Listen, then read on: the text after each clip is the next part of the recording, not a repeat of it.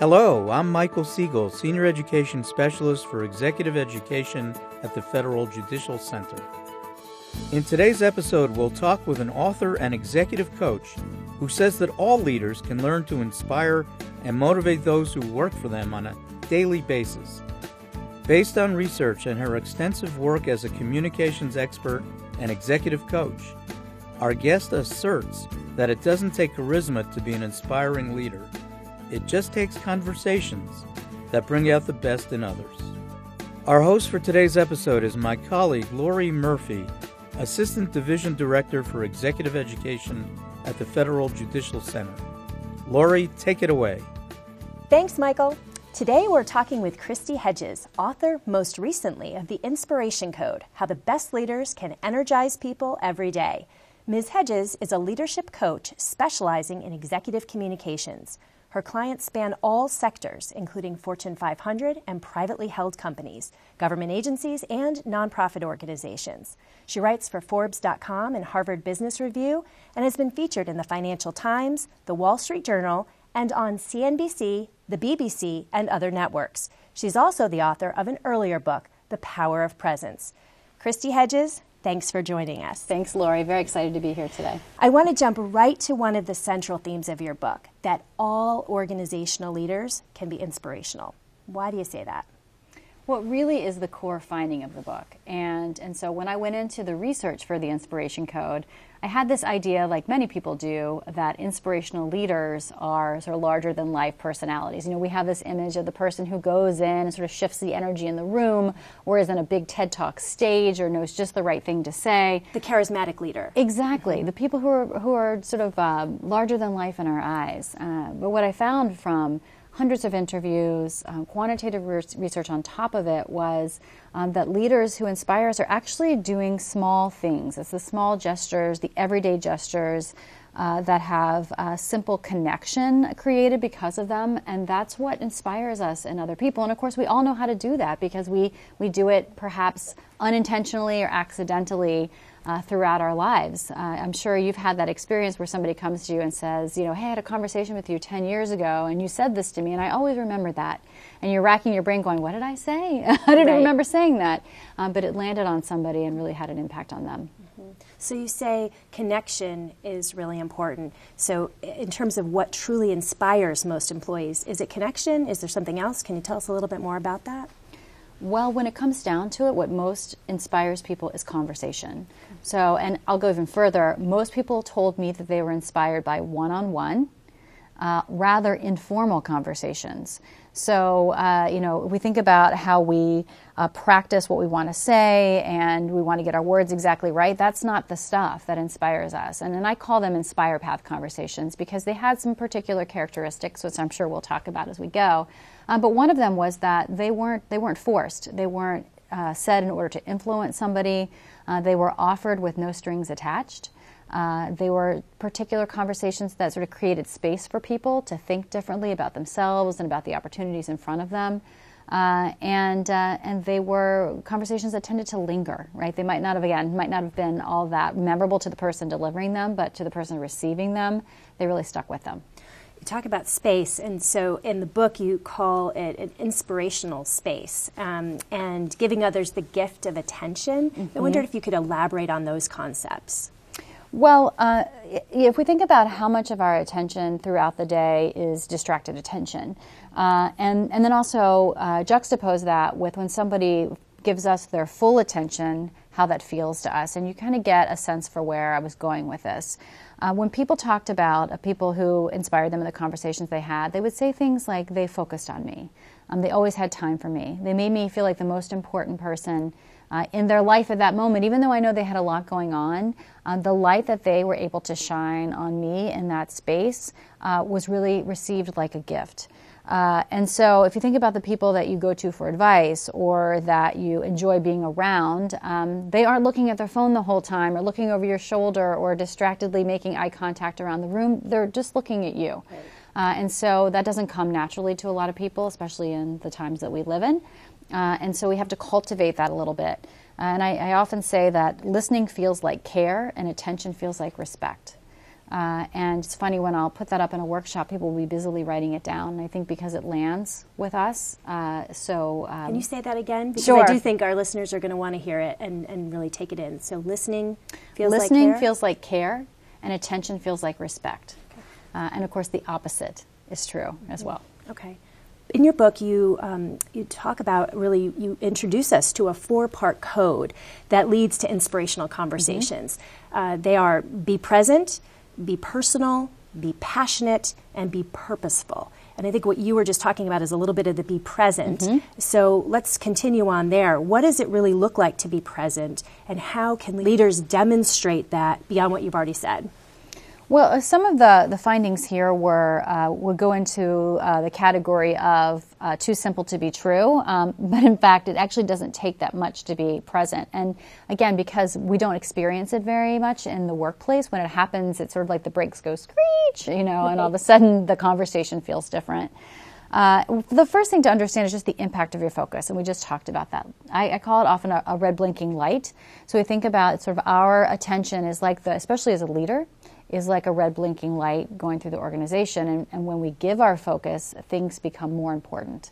So, just that gesture, it has weight, uh, and understanding that it has weight.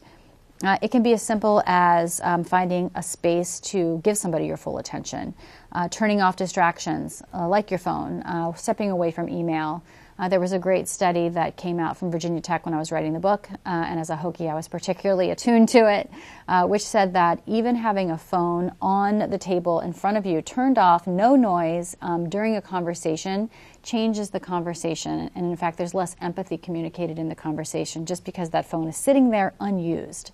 Uh, and so, you know, we think we're doing that, and that's a big favor to the conversation. Right. Uh, we need to get it off the table entirely. Uh, and so, um, and also one of the things that uh, a piece of research that came out during uh, this phase, which I thought was really fascinating, was if we want to be more present, uh, we're more likely to do that if we just say we're going to be more present. So if I come into our conversation and say, Lori, this interview we're having today is the most important thing for the next hour for me, so let's make great use of it and be fully here, just my saying that changes how we communicate. So it's like that. setting the intention and verbalizing it is mm-hmm. It's saying a commitment out loud, and psychologically, we're also more likely to step into our commitments if we voice them. Interesting. Another concept you write about in the book is called earned dogmatism. Mm-hmm. And this is fascinating to me that as people gain more expertise, they become less open minded and less present. And as you can imagine, the federal judiciary is full of seasoned leaders with a lot of experience and a lot of expertise. So, how can we avoid falling prey to this? Well, so I thought a lot about this question as it relates to uh, the judiciary and, and, what so many people, so much important work that people here do. Uh, and I think earned dogmatism is sort of a double edged sword because we try to get good at things. Like we, we want to develop expertise because we want, don't want everything to be as hard as it is the first time that we do it. Um, but the double edged sword is that we get so good at it, we don't question the way we do things after a while. And we tend to become quite um, dogmatic, as, as the term here is stated, and, uh, and closed in. And so, what we can do is, is stay curious. I mean, that's the number one thing, is to uh, ask curious questions, and I talk about those in the book. Um, those tend to be what and how questions that aren't fact finding, but they're really about trying to embrace and have better understanding. Uh, and then this is something that's quite germane to the legal profession is, is that we need to examine and debate alternatives, right? So go in thinking, what if I'm wrong? You know, we, we go in thinking, what's the fastest way to write? Uh, and what's all my evidence? My confirmation bias comes into play, especially if we've been a leader for 25 years. You know, we think we've seen it all. Uh, but to come in and, and just ask the question, what if I'm wrong? And if that's the case, what should I be looking for just to make sure that I'm going in the right direction. So I want to shift to the second dimension, which is um, be personal, mm-hmm. closely related to that, to the notion of authentic leadership. How is authenticity, or is what you call it in the book, keeping it real, mm-hmm. uh, essential to being personal and inspirational? Well, I look at authenticity as the gateway to trust. And, and there's a lot of conversation out there about authenticity in the leadership realm, and I think we struggle with it because uh, we're trained to not be 100% authentic as leaders. And there's a part of that that's correct, right? Sure. I mean, there's we also know people in, at work who are too authentic, uh, and it's a little bit distracting to the environment. And so there's this sweet spot of authenticity that, that we try to find, and that's why I talk about keeping it real. It's about just you know being more of ourselves rather than less. Uh, as leaders, uh, but doing it in a strategic way. There's a reason, there's a purpose that we're doing it. We're trying to do it for the sake of connection, to build trust, to connect.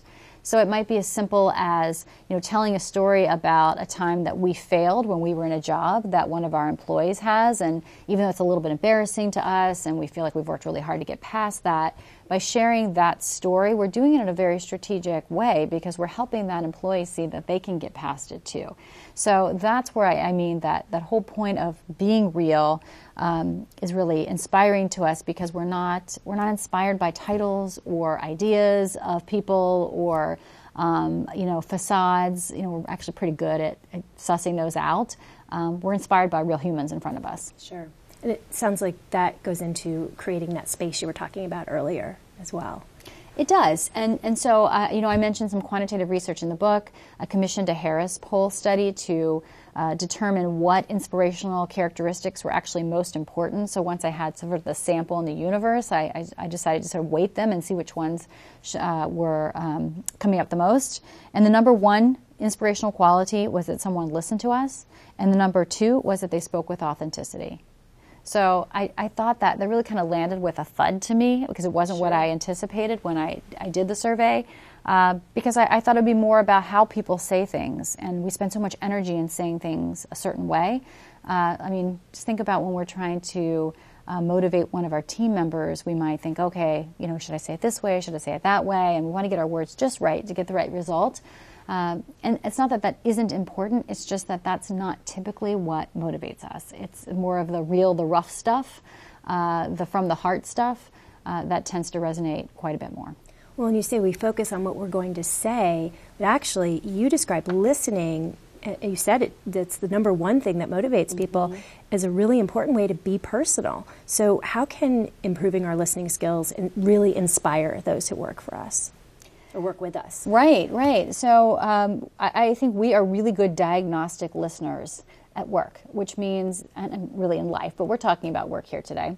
Uh, which means that we listen for the facts, we listen to diagnose, we listen to get to the bottom of things, we listen to feed into our earned dogmatism so we can solve the problem faster. Uh, and when we do that, we miss a lot of information. And so, uh, listening differently for in an inspira- inspirational realm, it does create that space. Um, it, it allows us to uh, pick up a lot more information. So if you think about a typical conversation like we're having right now, it's actually three conversations. It's what we're saying out loud, and then there's an individual conversation in each of our heads. Uh, and that one is often louder than anything that's coming out of our mouths. and uh, sometimes the only one we're paying attention to. Often the only one we're paying attention to because we want to sound smart and we want to get things right and all of that. Um, but when we listen differently, it's, it's almost like a camera that zooms out and you see more. And so instead of listening for the facts in the matter, for example, we might listen for the whole person. Uh, instead of listening to what we care about, we might shift to listen to what they care about. Uh, and so if we can set ourselves up to make those shifts, we just find out a lot more information. Uh, and it, it, allows us to be better to be better managers and, and often just to be better people because we uh, take in the full person. Another powerful opportunity for leaders to inspire beyond listening is recognizing employees' potential. So say more about why this matters and how we do it. Mm-hmm. I, so I love this finding in the book, and of all the things that resonated for me as I was writing it, it's probably one that I think about every single day um, coming out of it. Um, the, so the idea there is that when I did interviews with leaders, they, they talked over and over again about the fact that these people who inspired them had lit up a potential in them. They had seen something in them that they didn't see in themselves, or maybe there was a little germ of it in themselves and they sort of put water on it and it was able to bloom, or they borrowed their courage in them. Um, but they left thinking there was there's more that I can do, there's more that's possible for me than I thought. Um, but how people found that, how leaders called that out, was in really simple ways. Uh, and that was just, you know, saying, you know, I see, um, I see more uh, leadership potential in you because you're so good at connecting with people, or you're so good at staying calm in chaos um, that is a really good quality for um, running this large division in a few years in our organization. Or, you know, don't underestimate um, the, the way that you have about interacting with people because you know that skill is more important than um, perhaps sort of some functional expertise that uh, some of your other peers may have more experience in because that that quality is actually going to take you is going to leapfrog you ahead. You know seeing those types of things they were they were pretty simple um, in terms of how they do, were delivered. And as managers we see these things in our teams all the time. We know what people's potential is. We just might not call it out. Uh, it's the it's just the act of calling it out. And and it's this is the other piece that is a little bit important is that when we do call it out, we, we, we are what I call NATO about it, um, and that's an acronym, not attached to outcome. So we're not saying it to manipulate them into taking a job that we want them to take. Um, we're just offering it. It's up to them to do what they want to with it. Uh, and so there's no strings attached. It's just offered. And, and that way of calling out potential allows the other person to really own it for themselves. Kristi, we've discussed two of the four dimensions of what you call the inspiration code. The third dimension is to be passionate. How can leaders exhibit passion in a way that feels authentic to them? We already talked about mm-hmm. authenticity. And and to, authentic to those who work for them, especially those who are maybe less outgoing or gregarious mm-hmm. by nature. Great, great question. So, uh, so passion came up a lot in my discussions about inspirational leaders, and I got curious about that because I thought, what does that actually mean? Uh, you know, and how do you get more passionate, right? How would you even go about that if somebody said, "Hey, you should be more passionate"? Great. like, what do I do? Uh, and so I, I, ended up breaking that down based on the research, and, and I broke passion down into three areas: um, energy, emotion, and conviction. Okay, so passion is energy, emotion, and conviction. So now we have something to work with a little bit. Uh, and it matters because I, you think about passion is, is like mood contagion, which is, is a um, well documented um, phenomenon, which is that we pick up the emotion and the mood of other people in the room, and, and, and that, uh, and we internalize that, and especially leaders. I mean, our, um, our emotion is actually the strongest one in the group. People are paying more attention to us, therefore, they're more likely to pick up um, the emotional tailwinds that, that we have. Uh, and so, you know, part of being more passionate is just recognizing that this is an important realm to play in. Uh, and what passion looks like doesn't have to be the same for each person. So, your energy range might be different than my energy range in terms of what high energy or low energy looks like to each of us. Um, but we still have a range.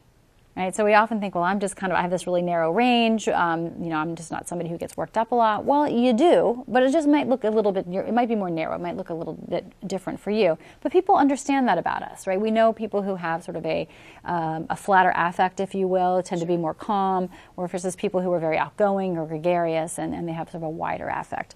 Um, and so, you know, a couple of things to think about.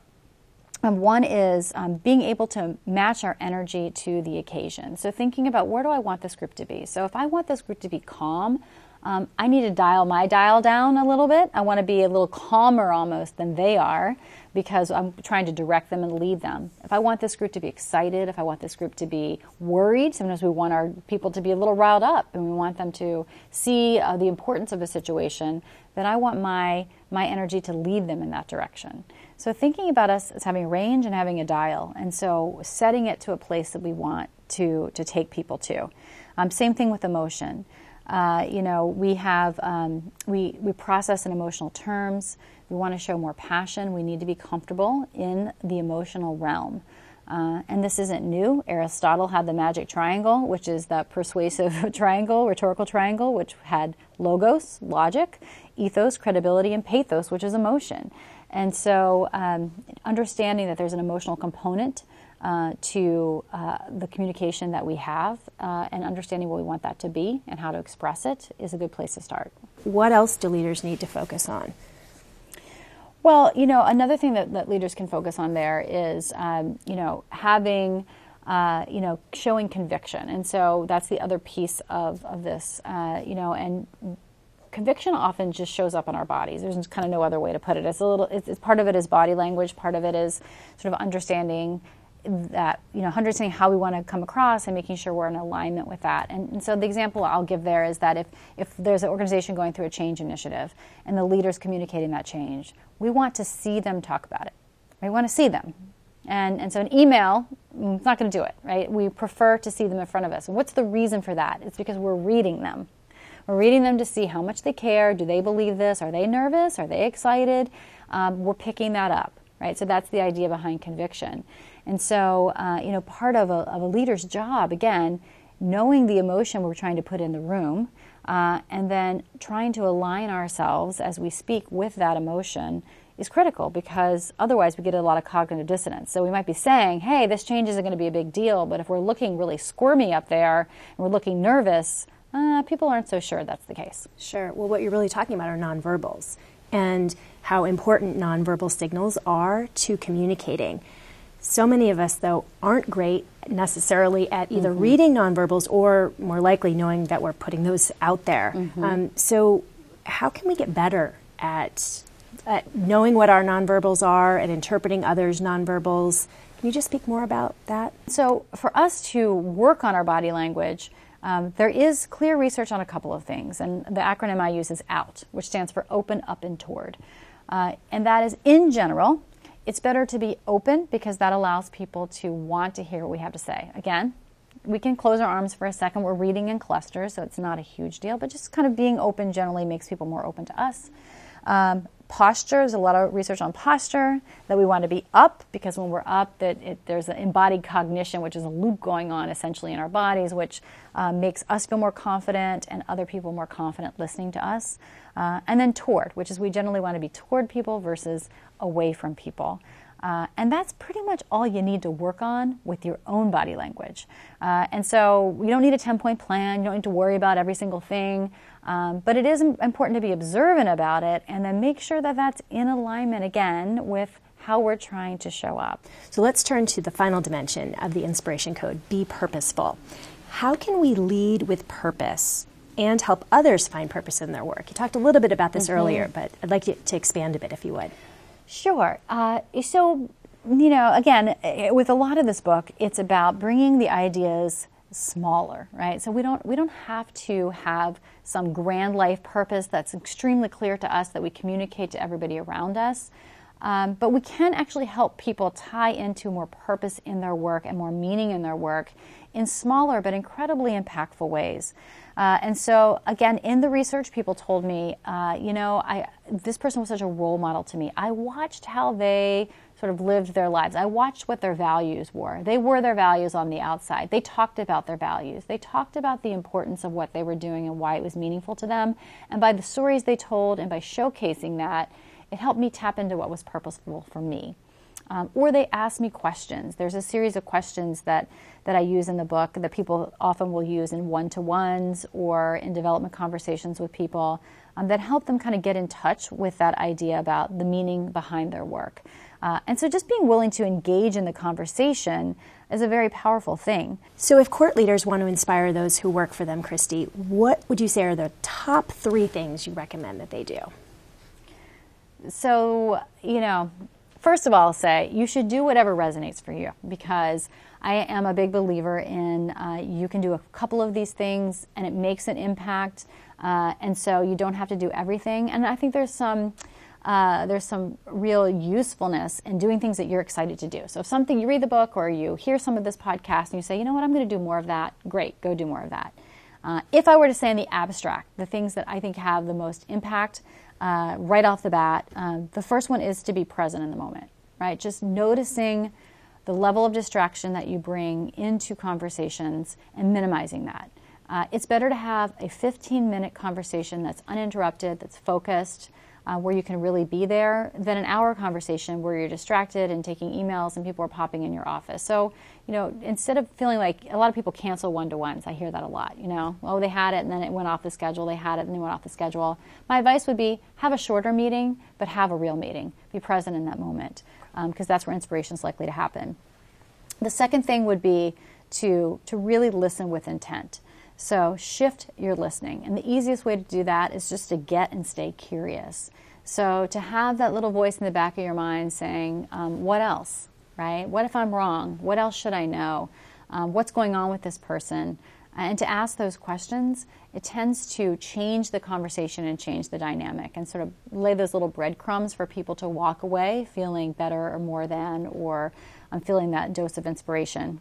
And that goes to really, we're talking about the nonverbals when you're in a face to face conversation and you're picking up some of those mm-hmm. nonverbals, just acknowledging or maybe asking a question about what you're seeing. Absolutely, that's the easiest thing to do. I, I, always tell people just like sort of just say what you notice. Again, without any strings attached. I noticed when I said that that you smiled. You know, what excited you about that?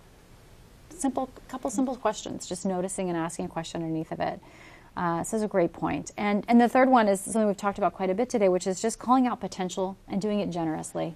So you already see it, just say it. Uh, sometimes I hear people say, well, I feel like if I do that too much, it won't be meaningful anymore. I've just not seen that happen. If we call out potential honestly, if we call it out with no strings attached, uh, people generally uh, feel good about that. And, and so, um, you know, that's something, again, we can all do. It takes a minute at most. It doesn't really take any preparation. We're just calling out what we see. Uh, and of course, back to where we started, anybody can do that. So anybody can do it, but it is hard to be present, personal, passionate, or purposeful when you're feeling burned out or overwhelmed. You even discuss a personal example of this mm-hmm. in, in your book. And so, what are your tips for leaders who want to be inspirational but might be in a state of overwhelm or on the verge of burnout? Well, I'm going to answer that in two ways. Um, the first one is uh, the, the short answer, which is I, I, I, said earlier, which is you don't have to do everything, right? Um, I love the phrase do the next right thing.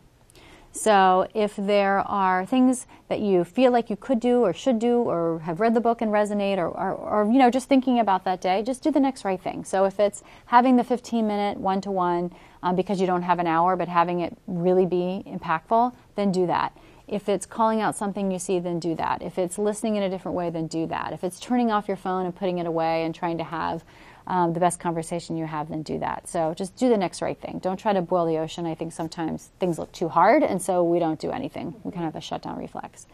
Um, the second thing I would say for people who are feeling burned out, uh, and I, I'm embarrassed to say this did not come to me until I was like three quarters of the way at least through the book uh, which is that these same behaviors that inspire other people also inspire us. So the other way to think about this is looking at this for yourself and saying, uh, you know, if, if, I'm not being present in conversations, I'm probably not going to be very inspired. Uh, if I don't have role models around me showing purpose, then maybe I need to get myself around some new people who help lift me up. If I don't have people in my life that I speak to regularly that help me see my potential, um, maybe I need to reconnect with some folks that I've kind of I've let slip, right? Uh, and so, you know, we also have to inspire ourselves uh, to be able to go into the world and inspire other people. The concept of putting your oxygen mask on first, right? Yeah, exactly. I mean, even things like. Uh, um, we, you know, we talk about, uh, you know, the idea of purpose. Uh, you know, doing a little bit of your own assessment on purpose. Am I really stepping into uh, my own purpose? Am I reconnecting with what's meaningful um, for me right now? And just taking some of that reflection time to do that um, can help us. Again, we feel it more and then we role model it for other people. So, Kristi, is there anything else you'd like to share with our audience today? Well, you know, you know, people will often say, ask me, you know, well, you know, how has writing this book about inspiration sort of impacted your life? Uh, and, you know, it has impacted pretty much everything. You know, I, I think, uh, you know, I, I, talked about some things that are, are, top of mind for me the most, but um, certainly I listen differently. Uh, and I think about present, being present very differently. I think about my energy very differently. I think about purpose differently and potential. Um, but what I love about all of this is that it, the same stuff that works for us uh, in our um, work life, it works for us at home. Um, I use this stuff with my kids frequently uh, and uh, my friends. I think about how I listen to them differently. I think about uh, you know if you know if I notice purpose uh, or potential in somebody, I'm just generous to to say it because why not? Uh, and so it's, it's those kinds of things. I think we can think even more broadly uh, about um, how we show up in this inspirational way because it's, it's, actually a way of being in the world. Uh, and if you feel like, wow, I, I, wish I had more people around me like this, uh, then you can be the person. You know, you can be the one that's around other people that inspires them. Well, it's almost like exercising that muscle on a regular basis will allow you to use it where it's just second nature. And it's it's a virtuous cycle, Right. right? We we say these things and, and they come back to us uh, many times over. Uh, and you know, back to you know, you know, anybody can be inspirational to anyone. I think the other thing that we should sort of break out of the mold of is who's inspirational to whom. Uh, we often think that you need to be a, a senior leader, being inspirational to a young mentor, and work. You know, generations have so much to teach each other. Uh, and I hear in private conversations and coaching a lot um, how important it is for people who've been in the workplace who might be wondering, am I doing a good job with this next generation? Am I, am I coaching them well? Am I managing them well? Um, to also have them feel like, you know, for the people who are mid level in their career or even just getting started, that it's also okay um, to consider yourself capable inspiring people who are more senior than you. Uh, and in fact, it's just it's a human condition. You know, what makes us feel more than um, does, isn't really restricted to the age that we are or the position that we hold. Kristi, this has been fascinating and fun, and uh, really appreciate you sharing your research and your insights with us today. Thank you so much, Lori. So appreciate you having me. Thanks, Lori, and thanks to our listening audience as well. If you're interested in learning more about Kristi Hedges and her book, The Inspiration Code How the Best Leaders Energize People Every Day, visit the executive education page on fjc.dcn, produced by Jennifer Richter and directed by Craig Bowden. I'm Michael Siegel. Thanks for listening. Until next time.